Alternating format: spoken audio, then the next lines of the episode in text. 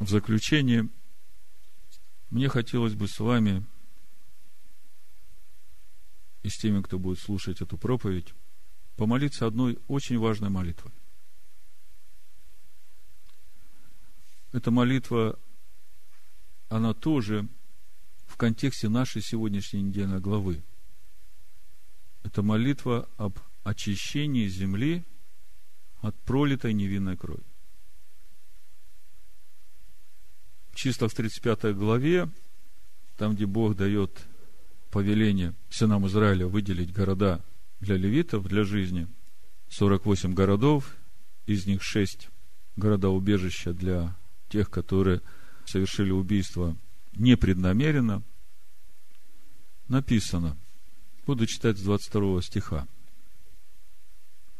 Если же он толкнет его нечаянно, без вражды, или бросит на него что-нибудь без умысла, или какой-нибудь камень, от которого можно умереть, не видя уронит на него так, что тот умрет, но он не был врагом ему и не желал ему зла, то общество должно рассудить между убийцей и мстителем за кровь по этим постановлениям. И должно общество спасти убийцу от руки мстителя за кровь. И должно возвратить его общество в город убежище его, куда он бежал, чтобы он жил там до смерти великого священника. Но мы об этом уже говорили, о городе убежище, и о том, что на первый взгляд кажется удивительным, что Павел в заповеди о хлебопреломлении э, передает слова Иешуа о том, что когда мы это делаем, мы возвещаем не воскресение Его, то самое важное для нас, да, а мы возвещаем Его смерть. Мы об этом уже подробно говорили, я не буду над этим останавливаться, прочитаю 1 Коринфянам 11 глава, 25-26 стих. И также чашу после вечери сказал, сия чаша есть новый завет в моей крови. Сие творите, когда только будете пить в мое воспоминание, ибо всякий раз, когда вы едите хлеб сей и пьете чашу сию, смерть Господню возвещаете, доколе он придет. Помните, мы говорили, странно, почему мы должны возвещать смерть, если нам надо возвещать его воскресение, что он умер и воскрес. Так вот, э, ответ здесь, в городах-убежищах. Послушайте, как написано.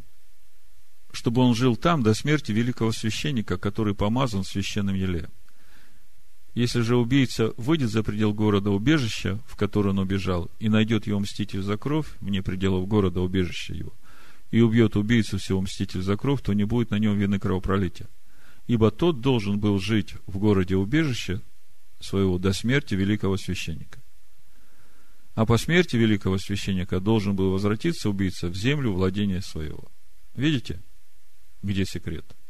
Почему надо возвещать смерть Господню, смерть Ишуа Машеха, когда мы делаем хлебопреломление, доколе он придет?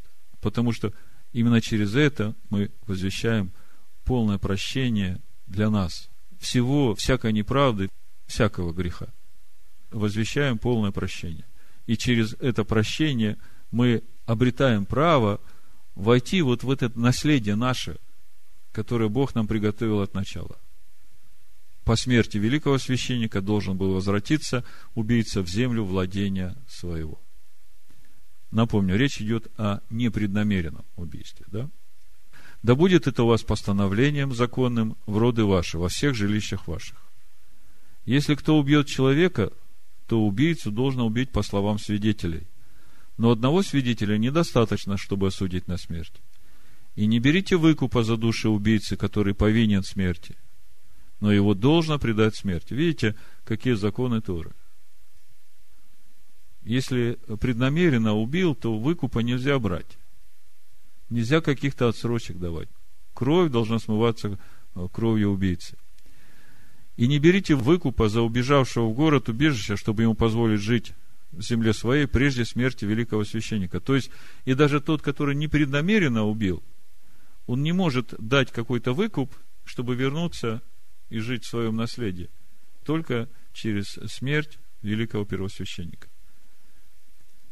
И вот 33 стих, смотрите не оскверняйте земли, на которой вы будете жить. Ибо кровь оскверняет землю, и земля не иначе очищается от пролитой на ней крови, как кровью пролившего ее. Не должно осквернять землю, на которой вы живете, среди которой обитаю я. Ибо я, Господь, обитаю среди сынов Израиля. Мы сейчас живем в разных странах, в разных землях, и многие земли, в том числе и земля Латвии, осквернена пролитием невинной крови. И эта кровь вопиет от земли. И закон Божий говорит, что очистить вот эту пролитую кровь можно только кровью того, кто пролил. А если мы не знаем, кто это сделал, то что нам делать? Как нам очистить нашу землю? Как нам избавить себя от тех судов Божьих, которые придут на эту землю за невинно пролитую кровь? Бог дает закон. Это книга Второзакония, 21 глава. С первого стиха написано. Если в земле, которую Господь Бог твой дает тебе во владение, найден будет убитый, лежащий на поле, и неизвестно, кто убил его, то пусть выйдут старейшины твои и судьи твои, и измерят расстояние до городов, которые вокруг убитого. И старейшины города того, который будет ближайшим к убитому, пусть возьмут телицу, на которой они работали и которая не носила ярма, и пусть старейшины того города отведут сию телицу в дикую долину, которая не разработана и не засеяна, и заколят там телицу в долине, и придут священники, сыны Левины, и все старейшины города того ближайшего к убитому, пусть омоют руки свои над головой телицы, зарезанной в долине, и объявят, и скажут. Руки наши не пролили крови сей, и глаза наши не видели. Очисти народ твой Израиля, который ты, Господи, освободил, и не вмени народу твоему Израилю невинной крови, и они очистятся от крови. Слышите? Так должен ты смывать у себя кровь невинного, если хочешь делать доброе и справедливое пред очами Господа. Ну, вы, конечно, понимаете, что нам не надо искать рыжую телицу, и не надо идти в это поле, и не надо ее убивать и проливать кровь, потому что у нас есть кровь Машеха Иешуа, которая говорит лучше, чем кровь Авеля. Кровь Авеля тоже до сих пор вопит – но его народ, живущий на тех землях, где он живет, должен быть очищен от невинно пролитой крови на той земле, где они живут. Вы понимаете, насколько это важно? Написано, так должен ты смывать у себя кровь невинного, если хочешь делать доброе и справедливо перед очами Господа. И речь идет о том, чтобы Бог очистил народ свой Израиль. То есть Бог смотрит вот на всю эту землю.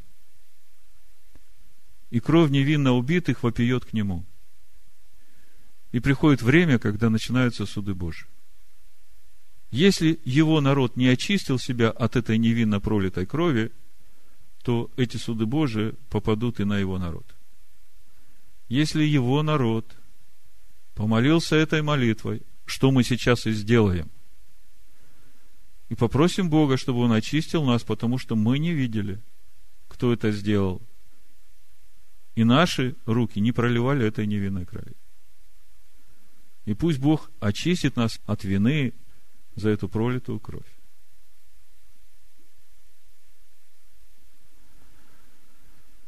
Давайте встанем.